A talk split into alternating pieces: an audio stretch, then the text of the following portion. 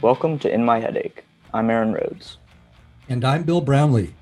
Aaron is the oldest member of Gen Z. Bill is the world's youngest baby boomer. Aaron and I argue about and sometimes agree on the music we love and hate on In My Headache. In each episode, Bill and I debate the merits of two new albums and one vintage recording. In this edition of In My Headache, Aaron and I judge the latest releases from the groundbreaking pop star I Love Makonnen and the sophisticated crooner Norah Jones. We also revisit Gucci Mane's 2009 mixtape, The Burrprint, the movie 3D. In My Headache is sponsored by the Vinyl Underground at 7th Heaven, offering new and used vinyl at 76th and Troost in Kansas City, Missouri.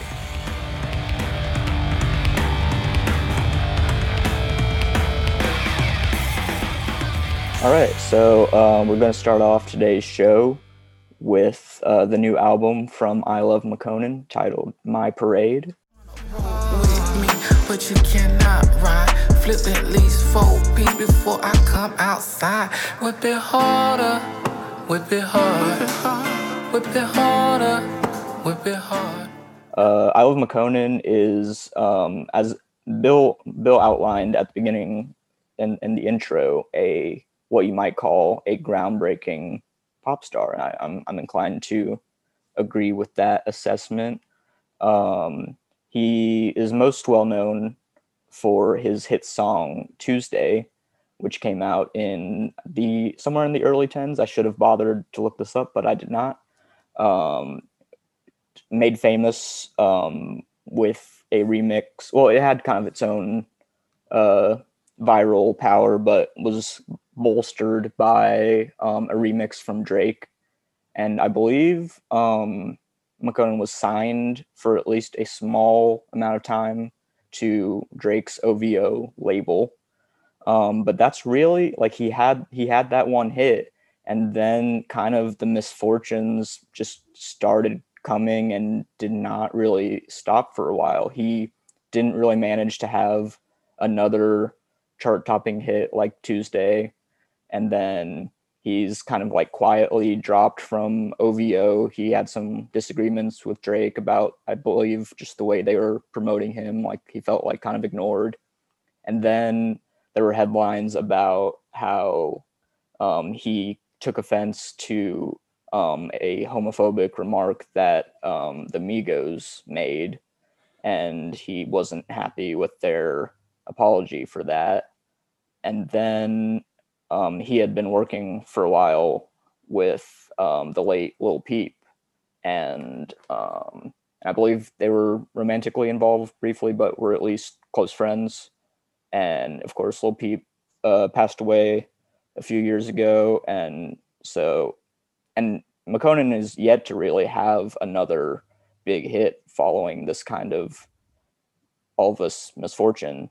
But um, I think a lot of people really owe their some of their sound right now to what Makonnen has done. He kind of I'm I'm I, I picked this album one because I I enjoyed it a lot, but also I believe Makonnen is just underappreciated as a um, a pioneer of the uh, modern sing rap style and um, this new this new record from him is a really fun listen. I think it starts a little bit slow. I was I was kind of like cautious after the first few songs. Like the choruses were a little grating. It was a little kind of I don't know. The rhymes were kind of generic on a few of them, but the verses were fine. I I thought.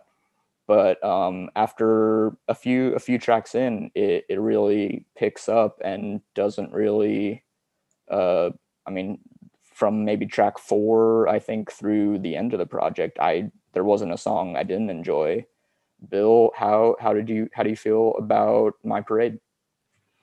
I suspect that you already know that I believe you chose I Love Makonnen's new album with the intent of provoking me. Oh, what? Because I can't stand a single moment of this album. And because I'm so dedicated to this podcast, I listened to the album several times. But today, a few hours ago, I found myself in a parking lot, stranded, no Bluetooth, no headphones.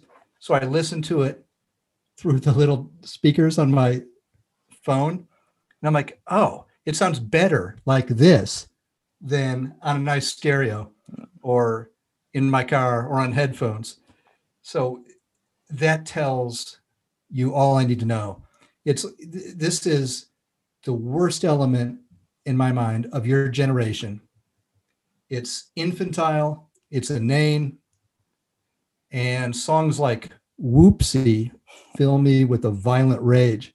Yeah, that that one is the most the most grating. That was I was kind of like, uh, what am what am I in for here? But I don't know. I, I will soon argue my. I'll make my argument. Well, you know, it's it's so druggy and infantile that the album sounds like the soundtrack for an episode of Teletubbies in which Tinky Winky breaks into a marijuana dispensary. You, proud of that one, Bill? I'm very proud of that because that that that's exactly what my parade sounds like. This is just complete idiocy with uh, a veil of psychedelia over it. Well, well, okay. Let me uh, attempt to mount my my argument here. Um, one, I think overall, it's just uh, I think it's harmless fun is is what a lot of these sounds are, and I don't know. You're Bill. You're you're a very open minded listener, of course. That's why we do the podcast. Um, what what separate like I I've seen you, you know, happy about. I'm I'm pretty sure you know like Post Malone or like kind of emo rap, pop punk rap stuff. Like what specifically makes this like particularly like cheap or lazy to you? Yeah, I stupidity is not a deal breaker in and of itself for me. I like a lot of dumb music. Yeah. You know, whether it's Post Malone or the Ramones. But this is just childish to a fault. This is, you know, it, it the, the fact that Lil B is on the album and Lil B endorses I Love Makonnen, you know, is is is an, is another red flag. This is not just a fun party. This is a fun party for six year olds. I'd, I'd, I honestly, I'd rather listen to Baby Shark over and over again than My Parade. Uh, Baby Shark is kind of um, a a hit, kind of a slapper. So um, not I, I will not be denigrating Baby Shark on this program. And um, your dislike of Lil B now has me tempted to um, make one of our throwbacks, Lil B's 05 Fuck 'em, the 100 song mixtape, just to just to do that. but I don't know. I, I think, oh, as okay, so you're have, have you been a Makonnen fan at, at any point? In, in have you been a fan of any or did you like Tuesday or any of the yeah, I mean, songs the, that followed it? The, the, there's no one on the planet uh, who doesn't like the hit. I mean, that how how could he not? You know, and yeah, there was that moment where you're like, oh, this is fresh.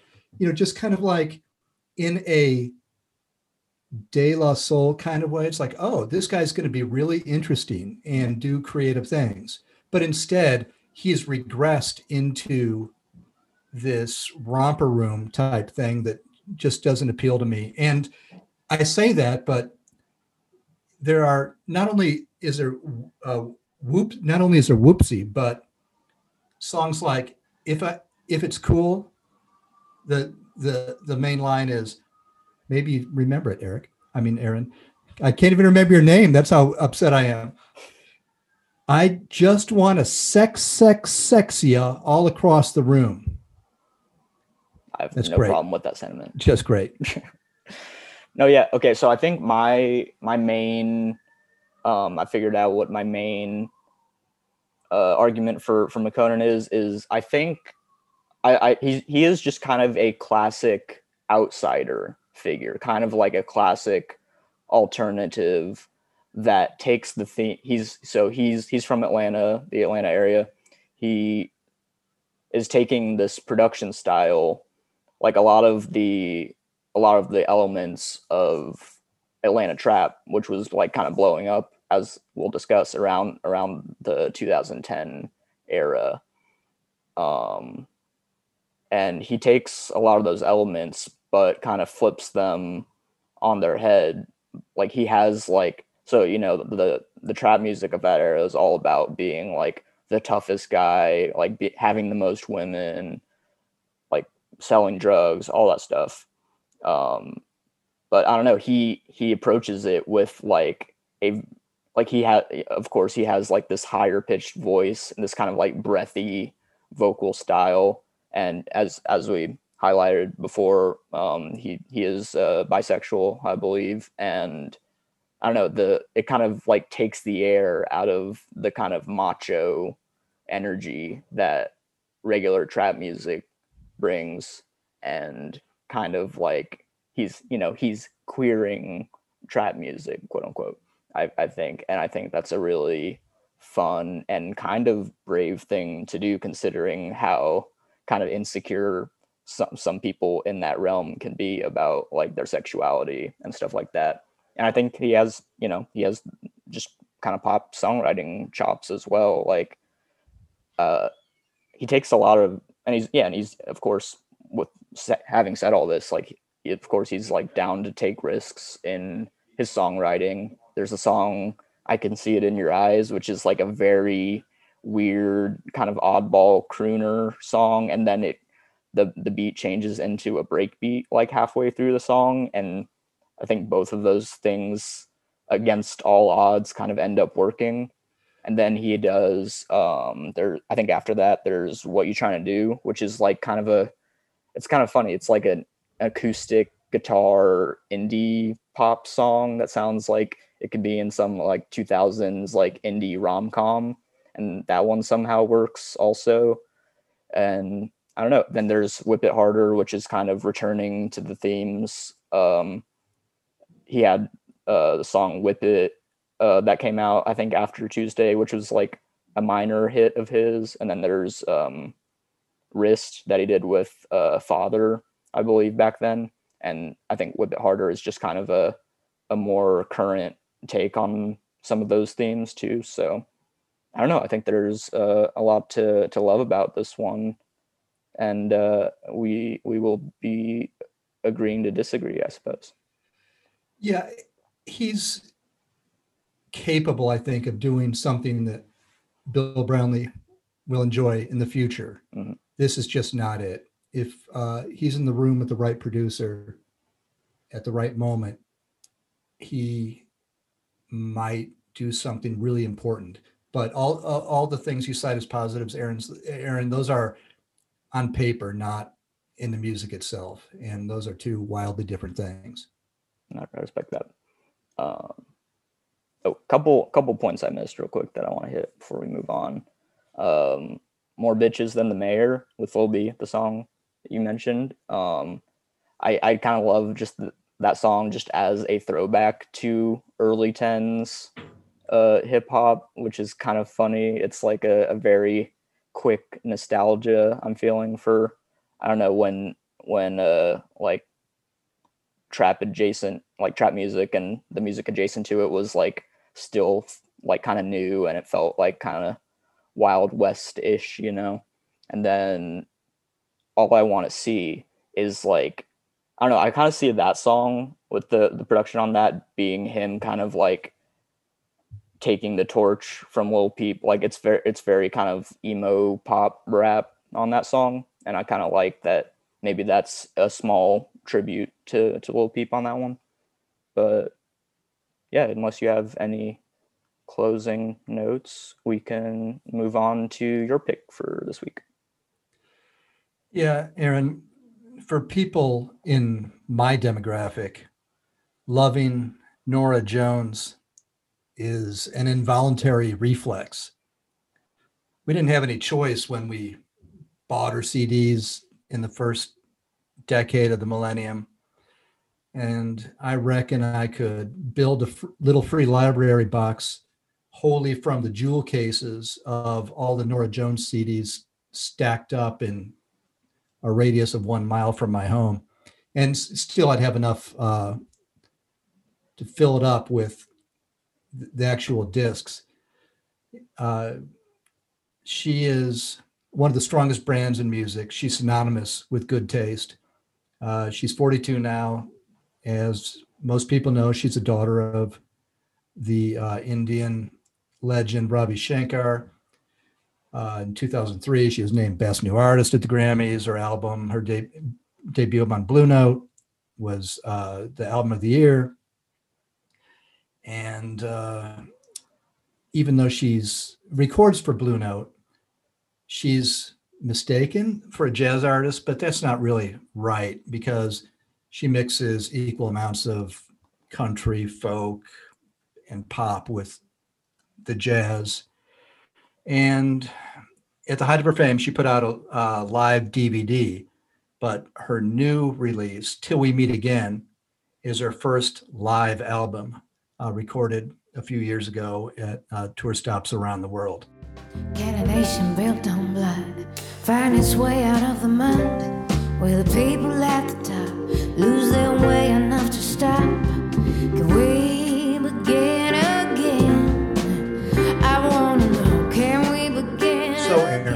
just when, you came in with your pick of I Love Makonnen, I'm like, oh, I know how to respond. I know how to get Aaron's goat. I'm going to go with Norah Jones and make Aaron listen to that. So, how painful was this for you? Um, I'm gonna let you down here, Bill. It was not all that painful. Um, if if your mission was to to bore me with tradition and easy listening, um, you did not fully succeed. Um, near the end of the recording, I I did kind of feel like some of the the sounds were a little bit recycled like i'm like did i did i not hear this song a few minutes ago she she kind of plays on some of i don't know she knows her strengths and this this album is her i'm i assume playing to all of those strengths as often as possible pretty much um and uh, i i know that uh, i'm sure this was uh, a favorite of yours due to its lack of any and all banter in in, in the live album. How about that? Yeah.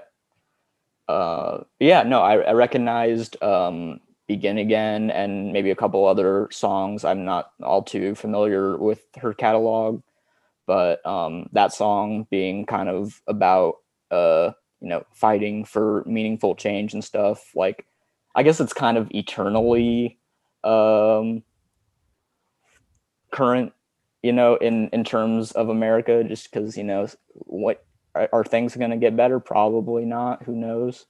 She's woke. Um, she she's she's woke. Um, and then I don't know. Yeah, she like pl- another one of her strengths. I think is I, I noticed this on After the Fall, and maybe a song or two after that. Is like she really knows how to like let her vocals kind of linger uh, at the end of a line or like in the chorus and it, it lets you kind of um, think about i don't know just the resonance in her voice and just how how pleasant her voice is um yeah no and there was i'll be gone which kind of like i i looked it up and i'm like this is this like a standard that i don't know? But i i think sh- that that's an original uh, maybe not written by her but for her. Yeah, she had a lot of uh, people uh, that she collaborated with early in her career, and yeah, some of the songs are, are really nice. But yeah, this this is, you know, as, as you're suggesting, this is you know, grown up dinner party music. Yeah. You know, where you can put, have it in the background and everyone thinks you're tasteful, or you, you could you know listen attentively. But there's a reason you know back in at the, her peak that her detractors would often call her Snora Jones. Yeah, and you know there'd be jokes. It, you know, you'd have to, you know, that maybe concert ticket should come with pillows, that sort of thing. And this is this is, I mean, that's what she does, and that's who she is. And this is kind of a sleepy, chill live album. Uh, but yeah, it does showcase her beautiful voice and her nice band, and it's tasteful with a capital T. Yeah. Uh, uh, and listening to this, did she has she collaborated before with John Mayer? Because like it seems like a very similar lane that they both occupy, and it makes me interested to revisit, like, oh, visit for the first time, really, like some of the early John Mayer catalog. Oh man, uh, she it, it she's an album that you might want to check out. I forget what it's called, but it's all her collaborations with other people. Mm. Uh, she you know she's on the the big OutKast album. Yeah, yeah.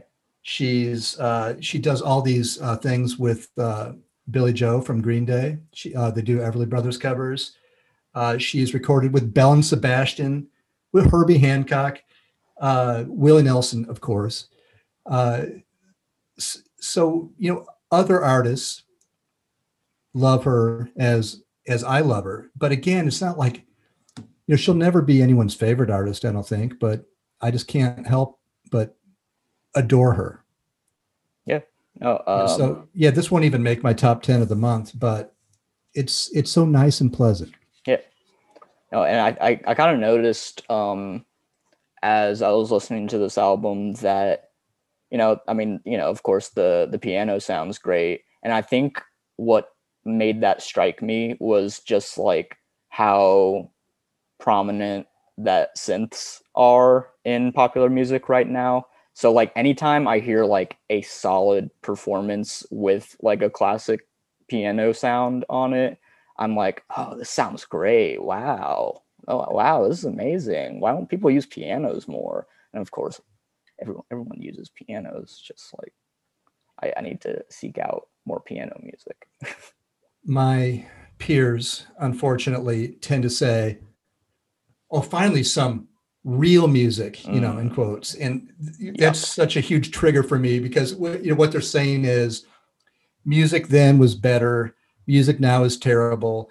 I don't like uh, hip hop. I don't like the direction rock has taken. I'm not interested in anything except my old carole king and joni mitchell records boy that uh, that sets me off Yeah. but Norah exemplifies that. But but even so, it's not Norah's fault. Yeah. No, and I think um, we we didn't. It's it, it's funny. It would have been a kind of a good intro topic at some point, but we didn't talk about the Grammys this year at all. And I don't mean to get into a whole discussion about the Grammys, but I'm pretty sure it was the youngest average age performers of at the Grammys this year than like any other year, and uh, maybe not so coincidentally, I think it was maybe the best Grammys broadcast that I've seen in the last several years. So take take you know do with that information what you will. Oh, but also I want before we close on this, I wanted to get your thoughts on the closing rendition of Black Hole Sun, which I thought was a thoughtful selection and a solid performance, but I wish she went a little bit harder in her vocal performance. Well, the story has it that she was at the Fox Theater in, Detroit a few days after Soundgarden played there, and a few days after Chris Cornell died, which also means it's a few days after my scathing review of Soundgarden's concert in Kansas City that same year. So I, I feel terrible about that. So she clearly had death on her mind and she was performing this as an elegy to Chris Cornell. Oh, I think it was a solid enough. That was- yeah. uh, Bill, are you are you ready to move on to our our final album? We have uh, Gucci Mane's The Burrprint 3D, the movie from 2009. Gucci man's a lie, why? Try me like I'm young bird and I'ma make your eyes cry. Gucci like to drink, and Gucci like to smoke, and Gucci on the rise while you niggas going broke. Gucci, Gucci man's a G. Tell me something I don't know. I got caught in early morning. Um, this was one of the first Gucci Mane projects I ever listened to. Um, I believe it is perhaps the peak of what people call mixtape era Gucci. Um, and yeah, I think it's just the perfect embodiment of everything that trap music should be. It's like it has just instant, like instant cool. Like he doesn't have to try it hard at all. It has like the loud drums and the hi hats. It has like outrageous raps about drugs and sex and violence and luxury cars and houses and goods. And I don't know. I think there's nothing uh, that I don't like about this album. And, you know, a lot of people talk about Gucci currently because he kind of had this makeover from when he was incarcerated from 2014 to 2016 and he came out really healthy and releasing pretty solid material still. Uh, but everyone's like oh he's a clone. That was like the the kind of go-to line that everybody was saying. But um i think you'd be hard pressed to find someone who doesn't prefer most of the the mixtape era music. It was a little a little grittier a little crazier. Um, though I'm I'm happy that he's clearly in a better place mentally and physically at this point. Uh, but yeah, no, the Blueprint 3D, the movie, um, a classic trap mixtape. How do you feel about it, Bill? I almost, not quite, almost missed the era in which I'd go to sites like DatPiff and download Gucci mixtapes, Lil Wayne mixtapes, etc., and then burn them on CD. I still have, you know, spindles like you know 50 CD spindles of all these uh, mixtapes I burned uh, 10, 15 years ago, and as you know, old timers will say, it it just it just seems to mean more when you have to go through that effort to to do that, but uh, Gucci Mane is a safe bet, and uh, I love this album or mixtape. Obviously, you know my my only take, Aaron, is that I'll never cease to marvel at the speed of rap's evolution. This mixtape's only 12 years old, but it sounds like it comes from another planet now, because you know rap has moved so far past this sound, and it's just it sounds dated, not in a bad way, but that era in hip hop is gone. You know, in, in rap, what three months is like, you know, 25 years in blues or classical or, you know, another other forms of music that just don't change much. But yep. that's what makes it rap exciting. Is it the rap three months from now won't sound like the rap that's popular at this moment. Yeah, and uh, I think it's kind of natural that um trap music move, of course, from where it was at this point in time. But I do really miss it because, like, a lot of the players involved, like most of them, are still around and making music. You know, you have Gucci Mane, Jeezy, and then a little bit later on, Young Dolph and um, Waka Flocka Flame, and and some of some of the first probably Waka verses that people heard were probably on this mixtape and those that surrounded it because I think his first single came out in 2009 and that's when this mixtape came out. Um, yeah, no, as as a time capsule, but also just as what I believe to be the best era of trap music is when it kind of like you know Jeezy and T.I. and Gucci Mane all kind of laid the groundwork in the kind of late aughts and but as it kind of expanded to like this giant internet presence with all these like like all the all the artwork got more colorful i think people were like figuring out photoshop and how to make these crazy like not not to say that the earlier album covers were not cool like they were like you know I think, but they were like pen and pixel inspired, but like way more kind of colorful and intricate uh, at times. Like with it, you should definitely look up uh, the cover of this this mixtape if you have not seen it. Uh, but I don't know. I think that it was really it felt really dangerous in that era, dangerous and new, and in a way that drew me in, kind of like punk rock did. And you know, of course, over the last decade, like you know, a a sound cannot remain dangerous while being uh, commercially successful, like it has been. So, like even even Gucci and Dolph's recent material and artists that they work with, it just the the produ- like and you know the produ- production would get tired if it sounded the same as it did a decade ago. So while they're still putting out great music, um, I think this era in specific is always going to hold like a very special uh, place in my heart. Like I I love like I think maybe my favorite Gucci Mane song of all time is on here. It is the first full song, Dope Boys, which it takes the melody from In the Hall of the Mountain King and just like explodes it and makes it into like a trap banger. Like there and there's all these quotable lines and like just really quippy, crazy raps. And you know, Gucci Mane doesn't like he's not rapping fast. He doesn't have like an insane like melodic delivery like is kind of standard now, but like it's it's really as I think as tough as you could find them in that era. Yeah, Dope Boys makes me want to run through a wall. and, and there, there is, as you said, an actual sense of danger.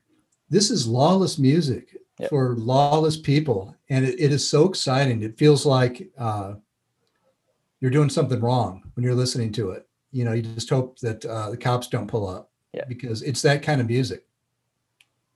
No, yeah, and oh, um, briefly, um, I had a few quick hits on this. I, Candy Lady is kind of a cool song that I forgot about, which it's kind of like it's like snap music if if you're familiar th- with that. It's term. funny because that that's one of my least favorite songs because Mm. I assume it's DJ drama doing all that shouting. That's the only element of this mixtape I don't care for. Oh wow. Because okay, well, Candy Lady I like because it's like snap music, which is like the kind of like, which it's kind of a derivative of crunk music, but it's kind of toned down a little poppier. Uh, so it's like D4L, Soulja Boy, Dem Franchize Boyz, that whole sound. So it's kind of funny to hear Gucci Mane trying out that style.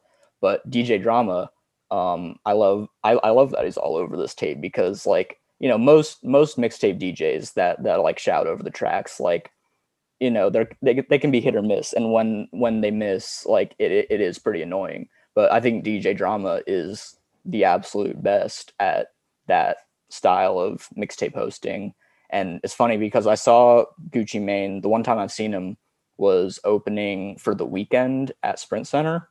And What? nope of course nobody was there to see gucci mane. So like the crowd was fairly dead for most of the set. And like i'm glad i got to see him. But i had a lot more fun at um i saw snoop dogg and wiz khalifa co-headline at sandstone with kevin gates and dj drama was playing between sets he was djing and hear it like to hear him doing those shouts like those drops in person I was like kind of losing my mind. And like nobody around me seemed to care. They were just busy rolling their blunts and everything. But I was like, oh, th- that's him. It's DJ Drama. That's crazy. Um, so I- you know, I, I love his his presence on this tape. And yeah, do you have do you have any final notes here, Bill? Yeah, Does- uh, is this your favorite? One of my, my favorite release? is Bun B. At it in this era, UGK was one of my favorite acts. Yep. And Bun B is here uh, doing drug talk, and it's so good. Uh, there, there, there are all also these skits. Of course, they're skits yeah, no, Skits uh, Rock. in which, yeah, but it, it's the skits are pretty smart in that it's him defending his image. And it's really interesting because even though he's filled with bluster, you can tell he's really hurt when people talk smack. And the vulnerability he shows is sweet in a way. Yeah, no, he has like his his personality, you know, is is a very important part of his music and I think like it's it's funny that he's he, he's almost like a Tony Soprano style character now that I'm thinking about this cuz he's like one like the you know he he makes his case for being like the baddest toughest guy in Atlanta and the best rapper in Atlanta but then he he like has these skits where he's like kind of like oh and in his raps he's also very funny too and he's like kind of joking around and like being very kind of open and uh like yeah vul- kind of vulnerable at times in in these skits so it's kind of like the the kind of sweet funny mobster is is this character he's playing and i i think there's that that's a classic character So he has more than a hundred albums and mixtapes. How many of those have you listened to, Aaron? And what made you choose this one for this episode of this podcast? Um, I've probably listened to somewhere between one and two dozen of them. Um, and I I chose this one kind of just yeah I do I did see it as the peak of from what I know of his mixtape era, which I feel to be his best era. So you know I think this is kind of was just kind of the best of the best. And uh, if if this I think if this mixtape doesn't turn you into a Gucci Mane fan, I don't know if anything really will. Yeah, this is the one. And if anyone's turned off by the commercial feel of his current music and his collaborations with big stars that he keeps doing now, it's th- th- don't let that scare you off from this era. As Aaron said, this is the real stuff. And I I could li- I could live happily for a month just going through nothing but this kind you know the these mixtapes from this era uh man it i was so glad you uh revived this aaron thanks Oh, of course, yeah. Uh, Bill, what do you what do you have to plug? I'm getting my second vaccination tomorrow Nice. and uh people in kansas city and around the world should watch out because i'm going to be raging It's, yeah, no, as we were discussing, it's going to be uh, an interesting summer, I think. Where, where can people find your, your writing, Bill? Uh, I blather endlessly at my music diary, there stands the glass.com. I write about all things Kansas City jazz at plasticsax.com. Awesome. Uh, yeah, And people you? can yes, people can follow at Shuttlecock Mag on Facebook, Twitter, and Instagram. Shuttlecockmag.bigcartel.com is the web store. Shuttlecockmusic.com is the website. Um, subscribe wherever you're listening to this. Sh- share it if you like it. Um, the the first issue of Shuttlecock's print zine is out now still. Uh, you can I have a, f- have a few copies left, so you can order one on the web store if if you're interested in that. It's two bucks plus a few bucks for shipping, or you can pick it up for free at locations around Kansas City and Lawrence.